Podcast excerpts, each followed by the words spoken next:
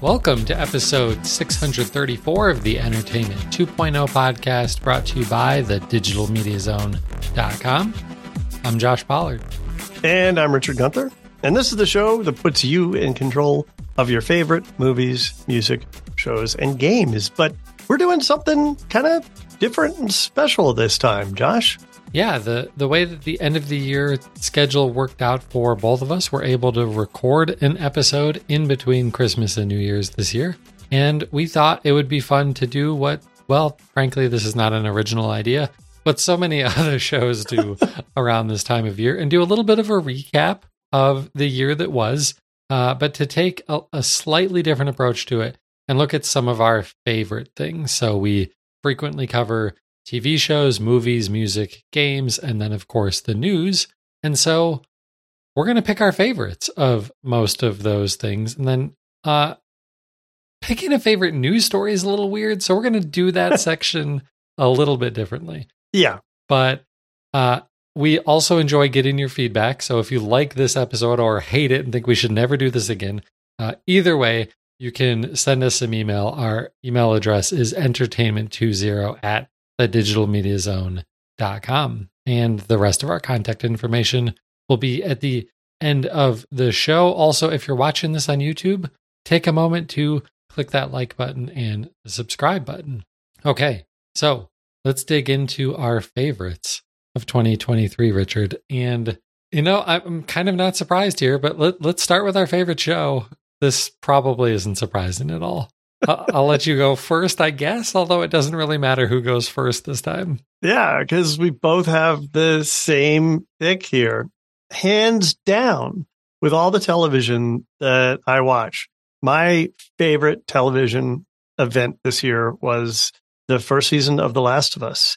It rode me through the gamut of emotions. I thought it was incredible storytelling. We've both talked about the accompanying uh, uh, podcast that gives you the behind the scenes discussions with the people who created it. And just overall, I, I think I liked this more than anything else that I saw on my screen this year. Yeah, com- completely agree. We both gushed about this at numerous points throughout the year. I mean, I didn't go back and, and look at you know, do the same exercise for last year, but I wouldn't be surprised if this would be my favorite show of the last couple of years. It it was that good. Wow. Yeah. So, yeah, it it was uh, I mean, I I guess I would ask you this is kind of the exception to the rule, right? Do you normally watch or or have any interest in movies or TV shows that are based on games? Well, for most of the 30 ish years that uh, they've been trying to make TV shows or movies based off of video games, 98% of them have been terrible. Right. uh, but this one was good. And um, th- there have been a, a couple of winners, I think, in in the conversion this year. You know, because we also saw movies made out of Super Mario Brothers, which was pretty good. It's not my pick of the year. Uh, we saw a Gran Turismo movie, which was pretty good, close, but not my pick of the year. Uh, so really pretty good year in terms of converting games into movies. And frankly, this this show it, it's it's the perfect opportunity to do this. Uh, you know, because The Last of Us isn't just a, a standard video game. It is right. a really good story right. told through a decent game. Like I, I don't know if that's a hot take. I don't think that the gameplay aspect of The Last of Us is like super fantastic, you know, you know, world changing, should should win awards on its own. It is the combination of good enough gameplay mechanics and a really, really interesting story. And longtime fans of this show and previous listeners of one of my previous podcast ventures, game players, uh, or story players. Wow, I can't even remember the name of my old podcast. uh, no, when it comes to video games, I'm typically looking for a really, really, really good story, and yep. this provided it. So, yeah, it, for sure. It, if they couldn't have done this well, then there, there's really no hope. I think. Fair enough. So I I also put in the notes let's let's pick favorite movies for the year, and uh, I I teased it a couple that aren't my favorite movie of the year. The one that I did end up picking, probably not super surprising, Barbie. It was just a really really good, really well done movie. A movie that I think surprised a lot of people in what it mm-hmm. actually ended up being and and what mm-hmm. it was about and that it wasn't just a, a, a fluffy you know movie about a doll living in the real world it was so much more than that and and so well done. Richard you don't have a favorite movie listed in the notes. Yeah i know. I didn't see a lot of movies this year. I don't think i went to a theater once this year. I didn't really watch many movies that came to disc, the two being Avatar and Guardians 3, and neither of them deserves a Best of Anything award. I, I would say so. I haven't seen Barbie yet. I expect that probably will be my favorite movie from this year when I do see it, and I'm hoping to watch it this weekend. I, I think probably the the film I enjoyed the most, the biggest surprise, was Amazon's Red, White, and Royal Blue. Uh, that was an adaptation of a book. It was very well done. They changed some things to make it work better as a movie, but it was entertaining. It was a lot of fun. I thought it told a story in a way that everybody could enjoy. And so, yeah, that's probably my pick. Okay. Okay. That, that's fair. Well, l- let's move on to favorite music. And, and this is another one where uh, I kind of felt like we could go a, a, few different ways because people listen to music in different ways. Something else that you and I have talked about in the past, you know, Adele famously wants you to listen to albums from beginning to end. No, no shuffle. I think that was the story in we covered in 2022. um, so I, I threw this out there as it could be your favorite album, your favorite artist, your favorite song, whatever. And this this one was hard for me because I do listen to a lot of different music. And the I, I am going with an album here. I'm going with the album Weather Vanes by Jason Isbell and the 400 Unit. This was really the first year that I really started listening to Jason Isbell, even though he's been producing music for a long, long time. And I loved it. But I think one of the more interesting aspects of me picking this as my album slash music, whatever we want to say, of the year is it is probably not even close to my most listened to album. It it it would be near the top of my album that I wanted to listen to the most this year. But the problem with his music is it's really depressing. so um I have to be in the right frame of mind, I guess, to listen to this. So that that's that's why it didn't get, you know, th- this wasn't on my Spotify wrapped. Uh, my my most listened to album on Spotify wrapped was um, an, an EDM album by Han Solo. Nope, not Han Solo. I always screw up his name when when I say it. I like uh, that though. Uh, San Holo um, just reverses the first letters of Han Solo um, because it's easier for me to listen to EDM while I'm working and things like that. But this was my most enjoyed uh, album of the year, and uh, we ended up going to see him live also. So uh, I'm I'm going with with Weather Vanes by Jason Isbell. What about you? Cool. So I just cheated on this and went with what Apple said that I had listened to the most. And I thought about it for a little bit to figure out if, okay, well, would I consider that my favorite music from the year? And I think probably yes. And the funny thing is, I talked about this last year when I discovered this artist. So the artist is Thomas Bergersen. He by far was the most listened to artist in my wrap up from Apple. And the album is called Illusions. I think it's, I know it's not new. It's maybe two years old now. And the song that I listened to the most from that is the first track on that called Aura, which I know I've also mentioned before on the show. It's just a really powerful, very symphonic type of score that uh, I don't know. It it it's kind of like an adrenaline um, an adrenaline shot in music, if you will. So I like that a lot. I'm going to throw in an extra one though for Christmas Mm. because I have an album that I discovered a year or two ago. And I may have talked about this as well in the past. My favorite Christmas album is A Drummer Boy Christmas by For King and Country. And I describe this as Christmas carols with vocals done like Trans Siberian Orchestra style. It is intense, very, very intense music and incredibly well done. Different interpretations of songs we've all heard for years and years and years. And I get tired of every artist coming out with, oh, here's how it's going to sound when I sing Silent Night. Yay.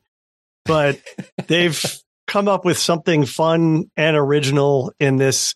And I love when I don't feel weird about playing Christmas music during the month of December because I do occasionally listen to this album at other times of year because I like it so much. Wow.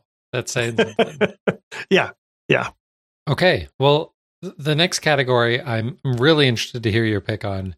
Richard, what was your favorite game of the year? Oh, yeah. Can I go first? uh, yeah. I'm going to pass on this category. See, I, I I think the problem with you passing on this category is that you are falling into the stereotype that games are only played on video game consoles or PCs. Don't you play games on your phone? The only thing I really play on my phone is Candy Crush. And there's nothing even remotely new about that. okay. I wanted to give you a chance. I know. I know. Yeah. I thought about that, but I'm like, yeah. And plus, it's lame. It couldn't be that lame. People are still playing it. It's not one that I play. I won't make fun of you for playing Candy Crush. Th- This was a harder one for me to pick. I, I had to to narrow it down between the one that everybody is expecting, which is Forza Motorsport, and another one that I talked about a ton, being Diablo 4. And I think I have to go with Diablo 4. Now, I'm still playing the crap out of Forza Motorsport. I love it. It's really good, but it's not quite as like I, I don't know. There there was just something about Diablo 4 that really sucked me in in a way that I had hoped that it would. Given like I hadn't played a Diablo game or really even any type of game like Diablo since like the first Diablo on PC, which I probably played on a Windows 95 PC in my parents' dining room. It was that, you know, we're, we're talking late 90s here. And I got super excited when the betas came out, played it a ton those beta weekends, loved every second of it, played it a ton with my friends, have played it single player.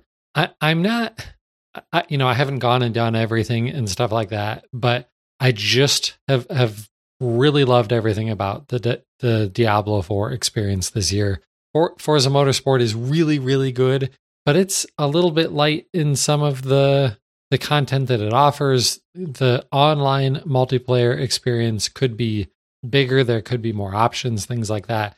And that's really what caused me to pick Diablo 4 as my game of the year. The the other thing that this really pointed out to me is that while I'm viewed as the gamer certainly on this show, I don't actually play that many different games. You know, when when uh, Richard, I don't know about you, but to to make this list, all I really did was go through our show notes for every episode that we did this year, scrolling through the notes that we took for what what's going on in your entertainment center. And I didn't really have that many different games Right. that I played this year. Right. Yeah. So it's Diablo 4. But but that's like I, I'm not saying that I haven't played that many games to like kind of couch my my decision behind Diablo 4. Like it for sure is uh, my my favorite game from 2023. All right, let's let's jump into the news. We both did this a little bit weird. Uh, we added you you put your notes in first, and so I decided to follow suit and, and th- threw in like some some extra superlatives around these stories. Yeah. And, and we we picked a few. So why don't we just take turns picking one off of our list? Yeah, well, so let's start with biggest because we both did what we think is the biggest story in our space. do you want to go first with that? Because ultimately, I think you have more items to go through than I do here. Sure, sure. So, uh, because I'm the gamer on this show, I, I went with the biggest story being Microsoft finally completing the acquisition of Activision Blizzard King. It was something we talked about half the episodes this year. Yeah. Most yeah. of the episodes this year. It was a lot. Yeah. How long has this been going on? Oh my gosh. I think they announced the acquisition in the beginning of 2022. Okay. It was So like a year two years. Yeah. Yeah. Yeah. Yeah. Yeah. Wow. And then, of course, it didn't actually get finalized until that like two month period that I took a break from the show. So I didn't even really get to talk about it on the show when, when it was finally done and over. I, I, I think it was for me the the biggest news story, like the biggest thing that kept popping up were it, it's but it's still too early to tell what actual impact it will have in the video game marketplace. So obviously something that we'll be keeping an eye on in 2024. yep For sure. Yeah. For me, my biggest story was, and this is kind of more an example of what's happening in the industry more than anything. And that might be why I picked it is Warner Brothers Discovery or whatever they're called these days, consolidating the content between the Discovery side of the house and the HBO Warner stuff that they had into one experience, Max. And while they still have Discovery Plus as a separate service that you can subscribe to if that's specifically the kind of thing that you're interested in. That's a little more long tail. Maybe long tail isn't the right word, a little more niche, but Max is their home for everything now. And in many ways, I think this helps with the problems that we've been seeing in the streaming space, which is this splintering where everybody had to do their own thing. Oh, and then because of acquisitions or mergers or anything else that's going on, then we had all these other apps that were also owned by the same company. And so any one company, let's look at Disney as an example, may have three completely different experiences. And maybe for ESPN, that makes sense, but does it make as much sense for Disney Plus and Hulu now that they are going to be the exclusive owners of Hulu? Probably not. Uh, we'll have we'll have to see how that comes out in the future. But I think that Warner's move here was a smart one to basically give people one place to get everything that they offer and pay one price for it. And it's going to cost a lot, but as particularly if you want the best capabilities and the most streams and everything else. But I think it was a good move and a necessary move. And I hope that we see some more of this so that it's just not necessary to have like 15 different app tiles on your TV screen because it's getting ridiculous.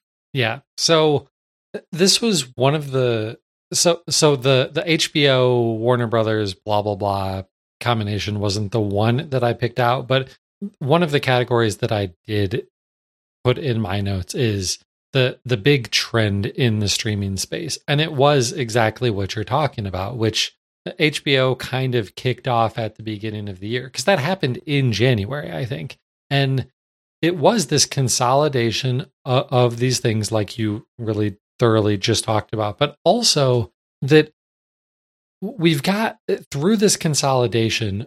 What I what I think is the the bigger thing that we've got to see how it actually plays out is that they're all really trying to be the one. When I'm not sure that there can be a the one Right. you know there there was the one in Netflix for years, but it hasn't really been the one in a long, long time, despite still being really good. But what what really stands out to me as the the the thing that says they're all trying to be the one is what they're doing with their subscription prices, because all of these are getting a lot more expensive. Yep. You know, Netflix raised their prices once or twice this year. A- HBO didn't actually raise their price when they combined things, right? No, they had done it right beforehand. oh, yes. And then now they're adding that additional tier that you'll need to have if you want to keep 4K and Mhm. if you want to keep Dolby Atmos and four streams instead of two. So they are changing things up. They're kind of doing the equivalent of shrinkflation on their existing service. Pay the same, get less. Right, right. And what what I think that this is going to cause the consumer to do is to shrink the number of services that they're subscribing to because it's just not as feasible for people to be paying $22 a month to Netflix and $16 a month or $20 a month if you want 4K for HBO. Disney Plus is going up, Hulu's going up. All of these services have gone up a lot. Uh, Apple TV Plus doubled in price this year. You know, all of these guys are going up a lot and I I think it's actually going to have an impact of people subscribing to fewer of these services. And everybody has different ones, you know, like I'm not on Max right now. You, I think, always subscribe to Max and love it. Mm-hmm. We we have the the Disney bundle in in my house, but you know, it's the holidays, you spend more time with other people and your family and stuff like every time I talk to my in laws, they're talking about things they're watching on Paramount Plus. Like I don't know anybody who is is regularly watching Paramount Plus. Maybe you, uh, but you know that doesn't seem like the most popular one. But there's still a right. lot of people out there. And then you know one of the other things that we'll see changing very early on in the new year is Amazon Prime starting to introduce ads into Amazon Prime Video yep. unless you want to give them an extra three dollars a month. So yep, got my notice. Did you get yours? I sure did. so maybe that's our one bit of news for for this week's uh, episode is that we've got a date for that now. It's January 29th is when we're going to start seeing ads in Amazon Prime Video starting next year. All right, so let's jump back to one of your stories for the year. Yeah, so uh, the next big story I picked was what I thought was the most intriguing, and that was Apple announcing Vision Pro. Now, it's not that this was a surprise. The industry has been looking at all the signs and letting people know that, oh, no, we're going to see a visor from Apple. It's coming out. We even had a rough idea of what it was going to cost. and it turns out it's going to cost more. But the fact that Apple is getting into this space.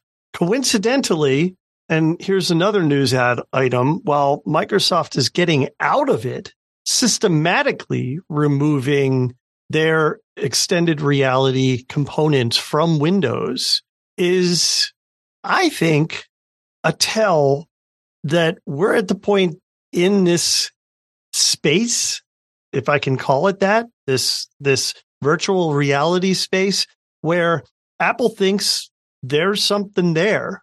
And they don't usually go all in with what I think we could probably look at as an an industry like turning point device unless they believe in it and they put a whole lot into it. So I'm intrigued to see what this ends up being. I'm not rushing out to get one. I don't expect to have one for a good while after it comes out. I want to see how things play out here. But I loved what they were showing as what they were hoping to do with this. The demos that they did with Disney and some of the other uh, game producers and and productivity solutions that they were promoting, I think are fascinating and could be really, really compelling. You got to get that price down though before people take it seriously. Well, and I think the price is what holds it back from being like some big game changer in this space. When you're talking about what did the price end up being? $3,500, $4,000, something like that? It is $3,500. Yeah. Like that's just not a realistic consumer product at that price. yeah. No, that's that's a fair point. That said, everything points to them expecting to sell about half a million of these in the first year, which is not too bad. But then we can also look at phones, right? When they came out with the iPhone, phones were relatively cheap because our model for paying for phones was very different then. And when they came out with the phone at $600, which now is like I think probably cheaper than their cheapest phone. but that was a ton of money to spend on a phone. That was unheard of. And uh, I don't know, it did okay. Yes, but this is seven times the cost of I know. the Quest 3. Y- y- seven yeah, yeah, times. yep, yep. Not 70%, I get it. seven times the cost of a MetaQuest 3. I get it. Yep. Yep. Like I said, I'm not running out to buy one. I won't be in line. yeah. Uh, you know, i i if this ends up being the thing that really takes the, the entire industry by storm and causes some massive shift in what virtual reality is, and then leads to uh, a, a bountiful release of far less expensive devices, then cool. But I don't see that happen. This feels like like Apple's version of the HoloLens. It's just way, way too expensive. Now, granted, it looks like a far better executed device than the HoloLens was. Right. Th- this price just, I, I just don't see how this works. Yeah. Also, they're not lying to you and calling what you're seeing holograms. okay. All right, I'm going to go to uh, a, another trend story that, that I wanted to talk about because again, it's not one individual story. I picked what what I viewed to be as one of the biggest trends in gaming, and that was the proliferation of portable gaming consoles.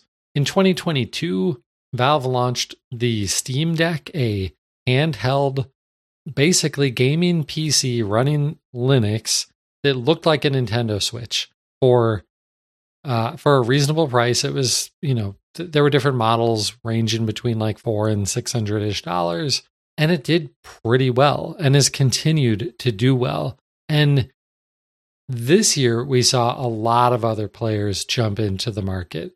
Uh, Asus with their ROG uh, brand launched the ROG Ally. Razer jumped in with the Razer Edge. Lenovo had the Legion Go. Logitech has the G Cloud. Valve released an updated version of the Steam Deck with an OLED screen. This this part of the gaming industry is getting a lot bigger and a lot more interesting. And and these devices are not all exactly direct competitors because while the Steam Deck is a handheld gaming PC, things like the Razer Edge, the Logitech G Cloud, eh, eh, really most of the rest of these are, are really built around like maybe you can play good games that are like mobile games on your portable device and have a dedicated device for it, but also tend to be more focused on game streaming, which I think we're going to continue to see more of that. Uh, get get more popular, especially as 5G becomes better and more widespread uh, across the the United States. I also wonder what the different processors are going to do. You know, just within the last couple of weeks, Intel announced maybe their most interesting line of CPUs that they've launched in over a decade, which could make gaming laptops and potentially some of these types of devices more powerful and more interesting. So it'll definitely be a space to continue to watch.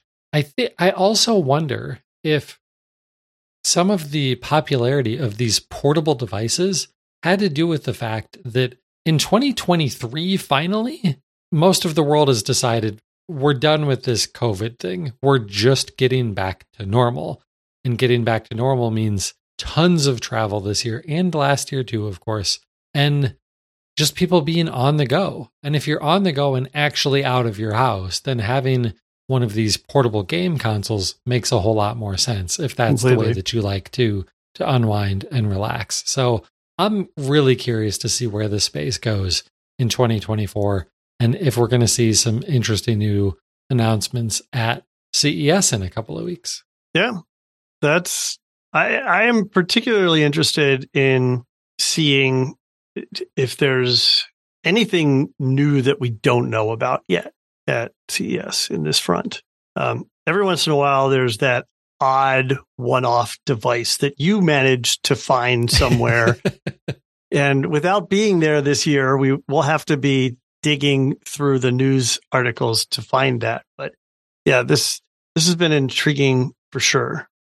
All right. Well, my next one up, and this is I'm just kind of cheating because I just I just had to bring this up. And arguably, I'm going to make the case that this is about digital media, so it totally fits the stuff that we talked about. this about. is a stretch, Richard. But uh, it, it, there was a, a an article and a news story on Marketplace lately about how recent studies have shown that over 90% of NFTs are now virtually worthless.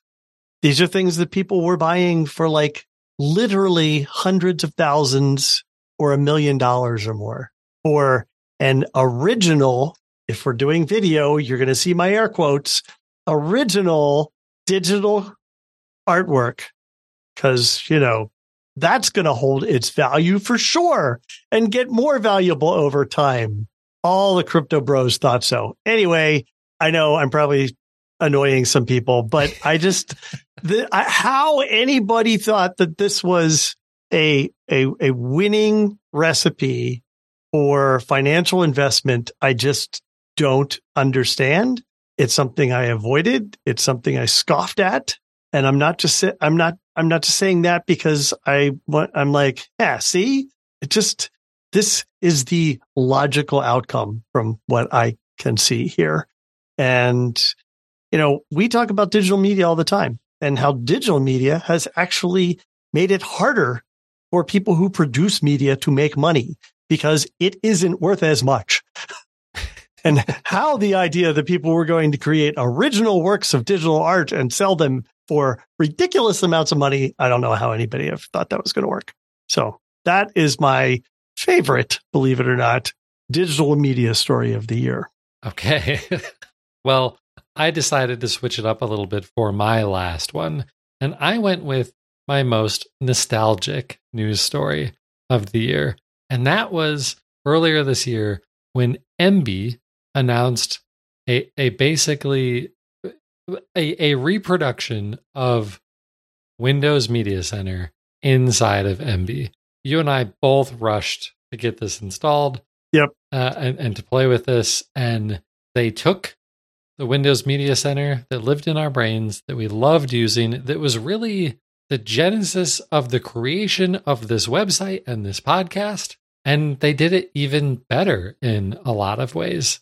And I do enjoy using it. I'm not going to say that it is now my my go-to way of of consuming all media now because it is still a a piece of software that is largely based around content that you own, whether it's DVD rips or, or recorded TV shows and, and live TV and stuff. I j- that's just not my primary source of media anymore. Streaming video is, which is one of the reasons why Windows Media Center died. But man, when I want to watch live TV, which is basically just for some football games now and then.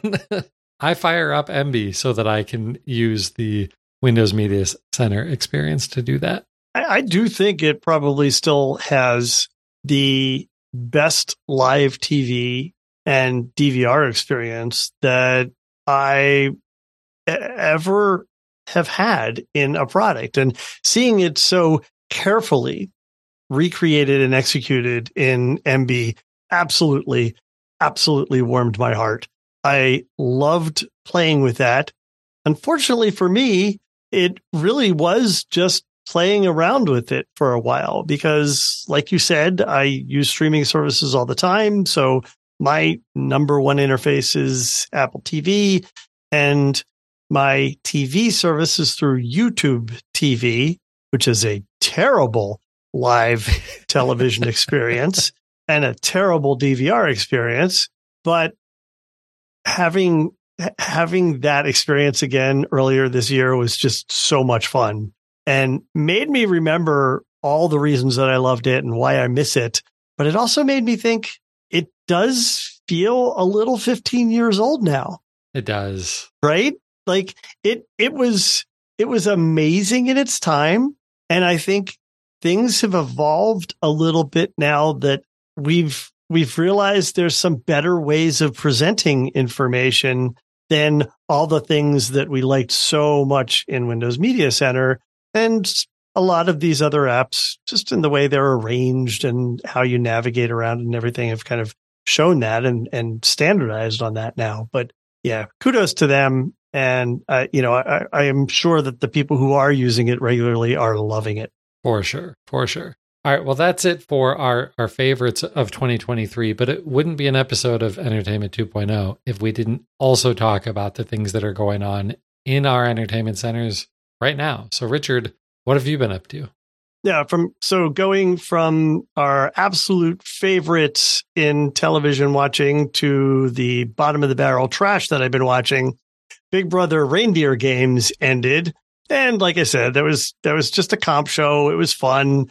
Kind of ended without much fanfare, but it was fun and I'm glad I watched it. I don't I hope they don't do any more mid-season stuff like that, but we'll see. And then I've been watching Welcome to Wrexham season two, as I mentioned. That's been uh, a lot of fun as well. Watched a little bit more Andor, a little bit more Courtship of Eddie's Father. Got back into Lessons in Chemistry. That show is so, so good and really powerfully told. Takes you through a gamut of emotions. This may end up being next year's favorite. I don't know. We'll have to see what comes next year, but uh, Lessons in Chemistry, very, very good on Apple TV Plus. Watched, or started watching season four of Ghost, the UK version of that, while we wait for the US version to come out.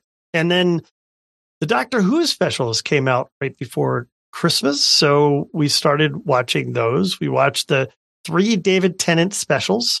So those are Doctor Who specials one, two, and three. Those are all on Disney Plus. If you've been wondering where are they? I can't find them in the usual places. For some reason, they're on Disney this year.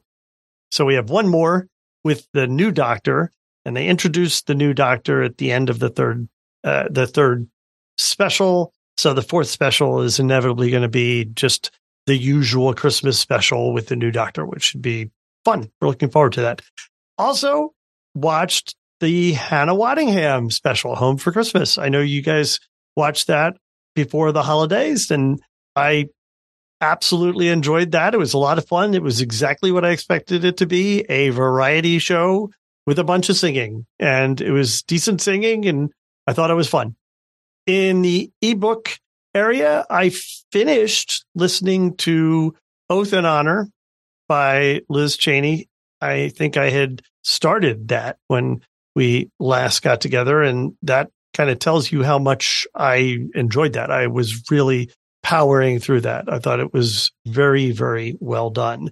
Like I said, if you watched a lot of the hearings, you probably know most of the second half of the book because she goes into a lot of detail there. But there is some backstory that I didn't know, and I enjoyed getting that. And then finally, I started listening to the book Outlive I can't remember the guy's name, James Adia or something like that. I don't know if I'm pronouncing that right, but uh, a doctor who specializes in longevity.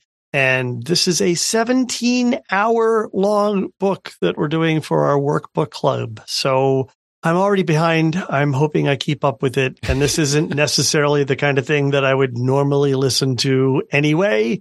So we'll see how this goes, but I'm liking it so far. So okay. That's it for me, Josh. How about you? Well, I haven't been home very much, so there hasn't really been that much for me to talk about. I've played some Forza Motorsport, some NHL 24, no surprises there. And on TV, continuing to watch The Expanse. I'm now into season three. I think I started episode two of season three this morning.